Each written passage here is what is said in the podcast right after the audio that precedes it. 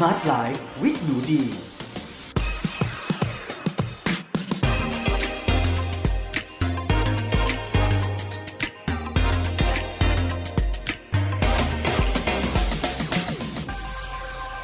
สวัสดีค่ะ ยินดีต้อนรับเข้าสู่ Med Listening Podcast ในรายการ Smart Life with หนูดี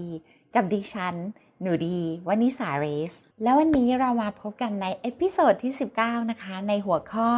กินดีเลี้ยงจุลินทรีย์ในลำไส้ หรือว่าชื่อภาษาอังกฤษนะคะ Microbiome Diet เออ มันคืออะไรแล้วมันน่าสนใจยังไง เราเราสามารถกินได้ง่าย ๆ ในประเทศไทยโดยที่ไม่ได้ต้องสิ้นเปลือง โอ้โห ไปซื้ออาหารแบบฝรั่ง อาหารส่งอาหารเสริม อะไรอย่างนี้จริงหรือเปล่าคำตอบคือจริงนะคะ เพราะว่าสำหรับหนูดีมองว่าเราต้องกินอาหารในประเทศเราเนี่ยแหละ แล้วเราก็จะสุขภาพดี เพราะว่าถ้าบรรพบุรุษของเรานะคะ สุขภาพดีได้ก่อนอาหารที่แบบเต็มไปด้วยน้ำมันไขมันสูงเนื้อสัตว์แปรรูปอะไรจะเข้ามาเนี่ยแปลว่าคนไทยที่อาศัยอยู่ในประเทศไทยตอนนี้ กินอาหารที่ปลูกและเลี้ยงดูดูแลในประเทศไทยเนี่ยเราต้องสุขภาพดีได้ค่ะ เพราะฉะนั้นทุกอย่างที่ดีเอามาแชร์นะคะ ถึงแม้จะเป็นไอเดียของฝรั่งบ้างก็ตาม แต่มันต้องเป็นไอเดียที่มัน work ในประเทศไทยด้วยอาหารของไทยด้วยชีวิตของคนไทยถึงอยากจะเอามาแชร์เนาะ เพราะฉะนั้นนะคะใน episode ที่ 19 นี้นะคะ ก็ต้องบอกว่าพลาดไม่ได้เลยนะคะ กับอาหารที่กินแล้วเลี้ยงจุลินทรีย์ดีๆ ในลำไส้นะคะ หรือว่า microbiome diet ค่ะ เอาล่ะข้อแรกเลย microbiome คืออะไรนะคะ จริงๆ มันก็มาจากคำว่า microbes นะคะ หรือว่า microbiota microbiome จริงๆ มันก็จะพูดถึงสิ่งที่ เดียวกันหรือสิ่งที่ใกล้กันนั่นแหละ นั่นก็คือว่าอันนี้นะคะก็จะมาจากงานวิจัยที่แบบถือว่าทันสมัยมาก ๆ เลยนะคะ ก็เพิ่งจะมีการที่ทำวิจัยแล้วก็เห็นสิ่งนี้เนี่ยในร่างกายของมนุษย์ว่ามันเป็นอะไรมันใช้ชีวิตยังไงเนี่ยช่วงประมาณ 10 ประมาณ 10 10 กว่าปีที่ผ่านมานี้เอง เพราะว่าก่อนหน้านี้เนะคะเครื่องมือเนี่ยมันอาจจะไม่ได้แบบทันสมัย advance มากจนโอ้โหเราสามารถศึกษาสิ่งที่อาศัยอยู่ได้นะคะ สิ่งนั้นก็คือเหล่าสิ่งมีชีวิตเล็ก ๆ นะคะ microbes จุลินทรีย์ แบคทีเรีย ที่อาศัยอยู่ในลำไส้ใหญ่ของเราค่ะ ซึ่งจะบอกว่าในปัจจุบันนะคะ นักวิทยาศาสตร์ที่ศึกษาเรื่องพวกไมโครไบโอมเนี่ยนะคะ บอกว่าลำไส้ใหญ่ของมนุษย์เนี่ยนะคะเป็นแหล่งที่มีสิ่งมีชีวิตเนี่ยค่ะอาศัยกันอยู่เนี่ยหนาแน่นที่สุดในโลกใบนี้เลย แล้วก็จะบอกว่าตัวเซลล์นะคะจำนวนของจุลินทรีย์ในลำไส้ของมนุษย์นะคะ มากกว่าเซลล์ของมนุษย์เนี่ยค่ะน่าจะประมาณ 10 ต่อ 1 หรือ 9 ต่อ 1 เลยนะคะ แล้วก็ตัว DNA ของเขานะคะ DNA คือพวกพันธุกรรมของเขาเนี่ยค่ะมีความหลากหลายและมีปริมาณมากกว่า DNA ของมนุษย์หลายเท่ามาก ๆ นะคะ เพราะฉะนั้นนักวิทยาศาสตร์นะคะ ด้านไมโครบไมโครไมโครเอ่อไมโครไบโอตาเนี่ยค่ะบางคนเนี่ยไปไกลถึงขั้นที่ว่าเรามีความเป็นไมโครบนะคะ มากกว่าความเป็นมนุษย์หรือว่า ภาษาอังกฤษคือว่าใช้คำว่า we are more, more microbes than human ก็คือ โอ้โห ตายล้วคือเขาทั้งมีจำนวนเซลล์จำนวน DNA เยอะกว่านะคะ หลากหลายกว่า แล้วก็มีผลต่อทุกๆอย่างของเราเลยนะคะ คือบางคนอาจจะบอกว่าเมื่อก่อนในอดีตเราจะบอกว่า โอ้ลำไส้ใหญ่เนี่ย มันก็เป็นเหมือนที่เก็บของเสียเนาะของที่แบบ โอ้ตกค้างจากการย่อยอาหารรวมถึงมีหน้าที่แค่ดูดซึมวิตามินบางชนิดกลับมาก็เท่านั้นแหละ ปัจจุบันคือไม่เลยนะทุกคนไม่เลยนะคะสิ่งที่เคยนักวิทยาศาสตร์เคยคิดในอดีตเนี่ยปรากฏว่าพอเครื่องมือมันทันสมัยมากขึ้น ปัจจุบันเรารู้เลยว่า โอ้โหจูลินทรีย์ในลำไส้นะ ส่งผลต่อการดูดซึมยา การดูดซึมวิตามิน ส่งผลต่อสุขภาพ ความอ้วนความผอม ส่งผลต่อโรคต่างๆนะคะ มีผลในการอออาจจะกระตุ้นนะคะ โรคบางชนิดที่เราไม่อยากเป็นเลย เช่นมะเร็งนะคะ หรือว่าภาวะซึมเศร้านะ ก็สามารถมีผลมาจากจุลินทรีย์ในลำไส้ได้ทุกคน คือ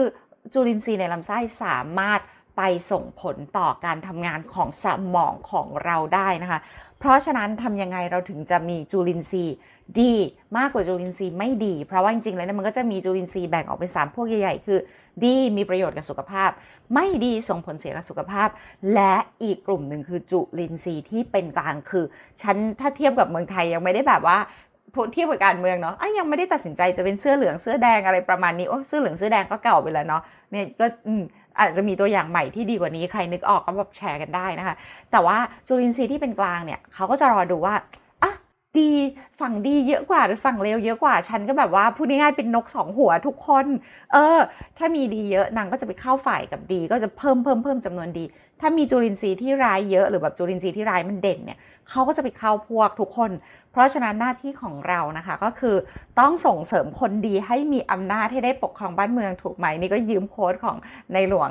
ของเรานะคะ ว่าเออเราต้อง ทีนี้จะส่งเสริมยังไงล่ะ ก็คือเลี้ยงดูปูเสือค่ะทุกคน เราก็ต้องเลี้ยงดูปูเสือจุลินทรีย์ที่ดีนะคะ เพื่อให้เขาได้มีอำนาจและได้ปกครองพื้นที่ในลำไส้ใหญ่ของเราเนาะเพื่อให้สุขภาพของเราแข็งแรงแล้วก็โอ๊ย ดูสินี่ยองไปถึงอะไรก็ไม่รู้เยอะแยะมากมาย อันนี้ก็แค่อยากจะเปรียบเทียบให้ทุกคนดูว่า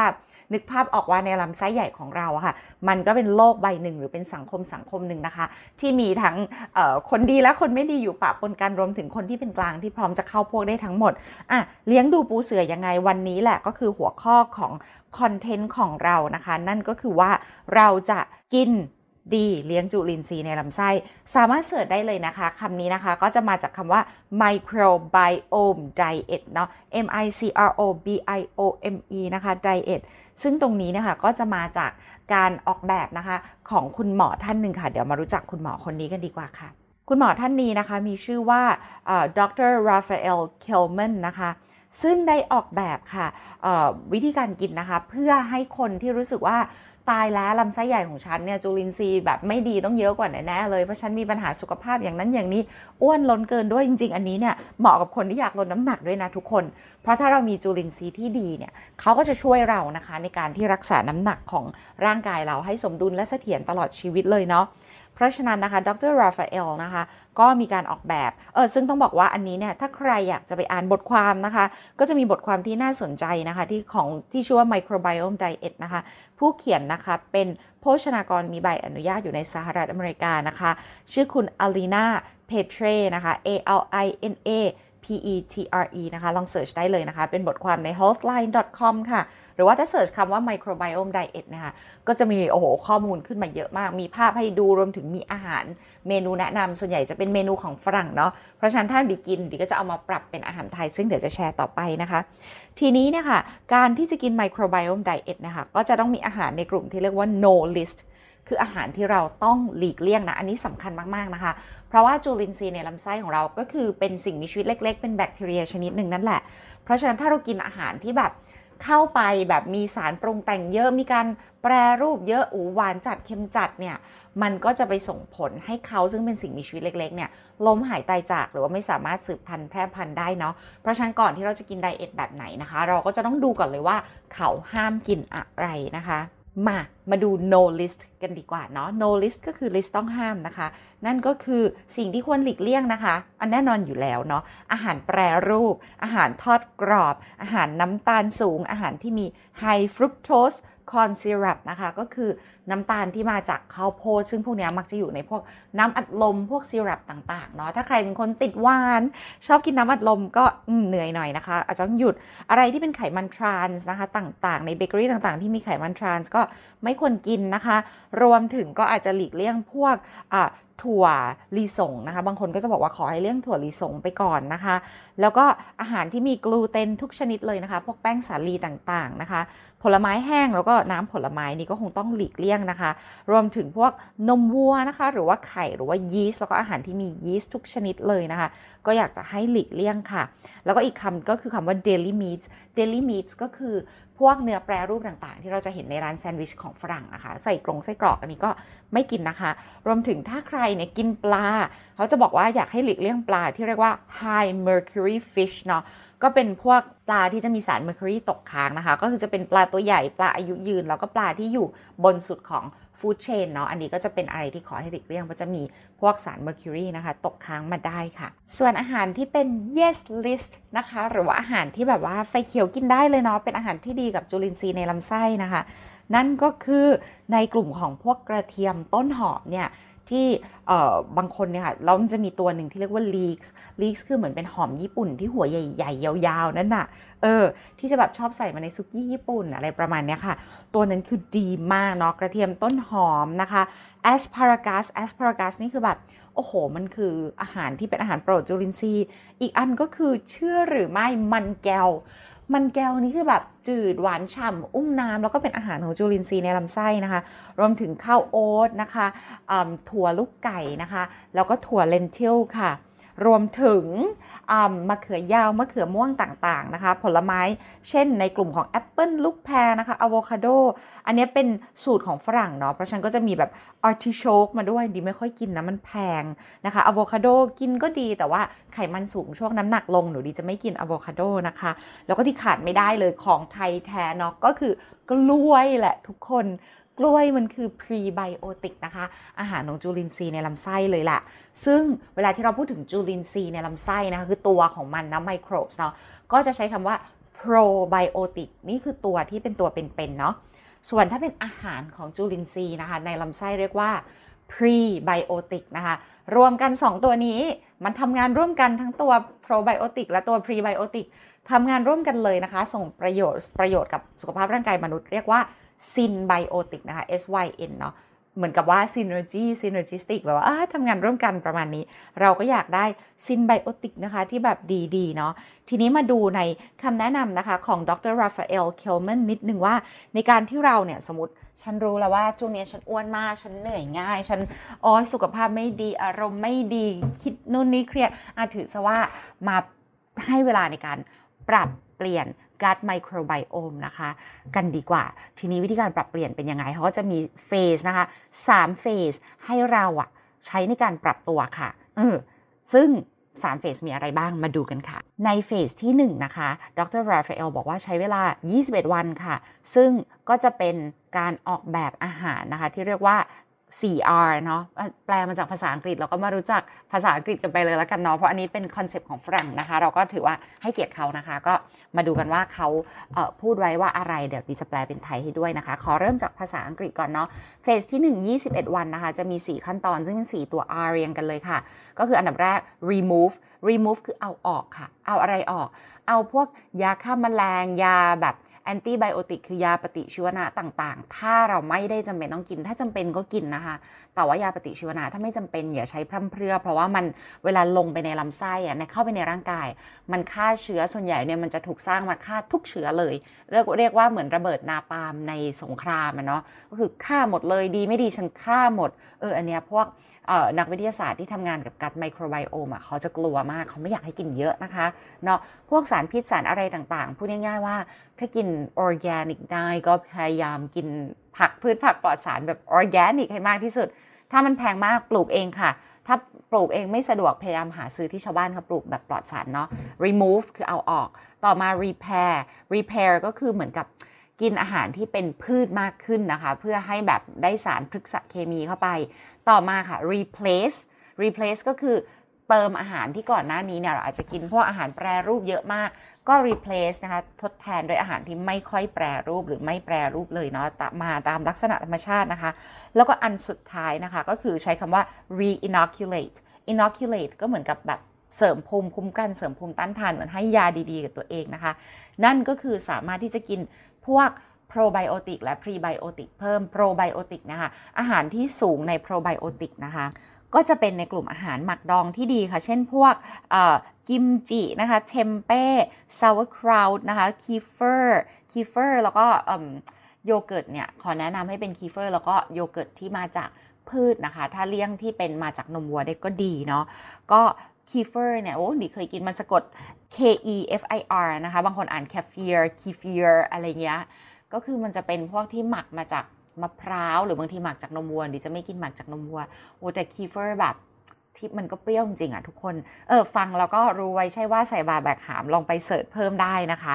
แล้วก็พวกอาหารหมักดองที่ดีกับสุขภาพค่ะ บางทีก็เป็นผักดองแบบสไตล์ญี่ปุ่นอะไรประมาณนี้เนาะคนญี่ปุ่นชอบกินผักดอง เนาะอันนี้ก็เป็นเรียกว่า re-inoculate ถ้าใครบอกโอ้ยมันวุ่นวายมาก แล้วมีทุนทรัพย์นะคะ ซื้อเป็นโปรไบโอติกที่เป็นเม็ด หรือเป็นผงมากินก็ได้ดีก็กินแบบนั้นเหมือนกันค่ะ ในเฟสที่ 2 นะคะ ก็คือเฟสที่มีเวลา 28 วันนะคะ ก็คือเขาเรียกว่า metabolic boost meal plan นะคะ ก็จะกินอาหารในกลุ่มที่เป็นอาหารกลุ่มที่ดีกับสุขภาพ ร่างกายสุขภาพของจุลินทรีย์ในลำไส้นะคะ พวกนี้ก็จะเป็นอาหารในกลุ่มที่ได้พูดไปแล้วนะคะ คือเป็น yes list ทั้งหมดเลยนะคะ ก็สามารถกินพวกแบบมันหวานนะคะ ข้าวโพดถั่วบางชนิดกล้วยได้เนาะแล้วก็ตัดอาหารที่แปรรูปต่างๆนะคะ ช่วงในช่วง 21 วันแรกเนี่ยเขาไม่ค่อยอยากให้กินผลไม้เยอะจนเกินไป แต่ใน 28 วันที่ผ่านมา กินผลไม้ต่อได้นะคะ เช่นในกลุ่มของพวกมะม่วงเมลอน พีชมันหวานกล้วยอะไรประมาณนี้ค่ะ ก็ถือว่าเป็นช่วงที่พูดง่ายๆคือตัดอะไรที่เป็นสารสังเคราะห์สารแปรรูป หยุดการกินยาปฏิชีวนะพร่ำเพรื่อนะคะ แล้วก็พยายามที่จะโฟกัสในการกินอาหารที่มันแบบเน้นพืช แล้วก็เป็นอาหารที่รูปแบบจริง ๆ หน้าตาเหมือนกับที่มาจากธรรมชาติเลยเนาะ เสร็จแล้วพอจบเฟสที่ 2 นะคะ 28 วันเนี่ย เขาก็จะเข้าสู่เฟสที่ 3 เรียกว่า lifetime คือเป็น จุดที่เมนเทนกินอย่างเงี้ยตลอดชีวิต แต่ว่าก็กินแค่ประมาณ 70%นะคะ ก็ที่เหลืออีก 30%เนี่ย คุณหมอก็บอกว่าเหมือนกับว่าให้ความยืดหยุ่นได้ค่ะ ไม่ได้ต้องแบบสตริกมากเหมือน 21 วัน บวก 28 วันแรกนะคะ เพราะตอนนี้ถือว่าตัวจุลินทรีย์ในลำไส้ของเราก็ได้เพิ่มตัวดีมากขึ้นนะคะ แล้วก็สามารถทำให้คุณเนี่ยมีชีวิตที่ยืดหยุ่นได้มากขึ้นค่ะ ก็มาถึงตรงนี้นะคะ ก็อยากจะบอกว่าจุลินทรีย์ในลำไส้เป็นสิ่งที่สำคัญมาก ๆนะคะ ถ้าเรากินอาหารที่ดีส่งอาหารไปให้เขาเนี่ย เราก็จะเพิ่มกำลังพลที่ดีของจุลินทรีย์ที่ดี สุขภาพของเราก็จะดีแล้วก็แข็งแรงมากขึ้นสำหรับวันนี้นะคะ ก็เวลาของพอดแคสต์ของเราก็จบลงแล้วนะคะ แต่ว่า ไม่ได้จบแค่นี้นะ เดี๋ยวอาทิตย์หน้าเราก็ต้องมาเจอกันนะคะ ในหัวข้อถัดไปเป็นหัวข้อเกี่ยวกับ สุขภาพนะของเราที่สำคัญมากๆ เช่นกัน แล้วก็หนูดีก็จะสลับไปสลับมาระหว่างสุขภาพกาย แล้วก็สุขภาพจิตนะคะ เพราะคิดว่าถ้าสองอันนี้ทำงานร่วมกันโดยสมบูรณ์เราก็จะมีชีวิตที่แฮปปี้มีความสุข แล้วก็เป็นชีวิตที่ฉลาดเลือกนะคะ เลือกในสิ่งที่ดีกับเรา ดีกับสภาพแวดล้อมโลก ดีกับสังคม แล้วก็ดีกับทุกๆ คนว่าที่แวดล้อมตัวเราด้วยเนาะเพราะว่าเราก็เป็นส่วนที่สำคัญนะคะ แล้วก็ส่วนหนึ่งที่สามารถสร้างความเปลี่ยนแปลงให้กับทุกสิ่งรอบตัวของเราได้ค่ะสำหรับวันนี้นะคะ episode นี้ก็จบลงแล้วนะคะ กินดีเลี้ยงจุลินทรีย์ในลำไส้ Microbiome Diet เดี๋ยวสัปดาห์หน้าเป็นหัวข้ออะไร รอติดตามค่ะ แล้วก็ฝากกลับมาฟังพวกเราเรื่อย ๆ นะคะ ใน Med Listening Podcast ค่ะ และรายการนี้ก็คือรายการ Smart Life with หนูดีสำหรับวันนี้ขอบคุณที่ติดตามกัน และพบกันใหม่สัปดาห์หน้า สวัสดีค่ะ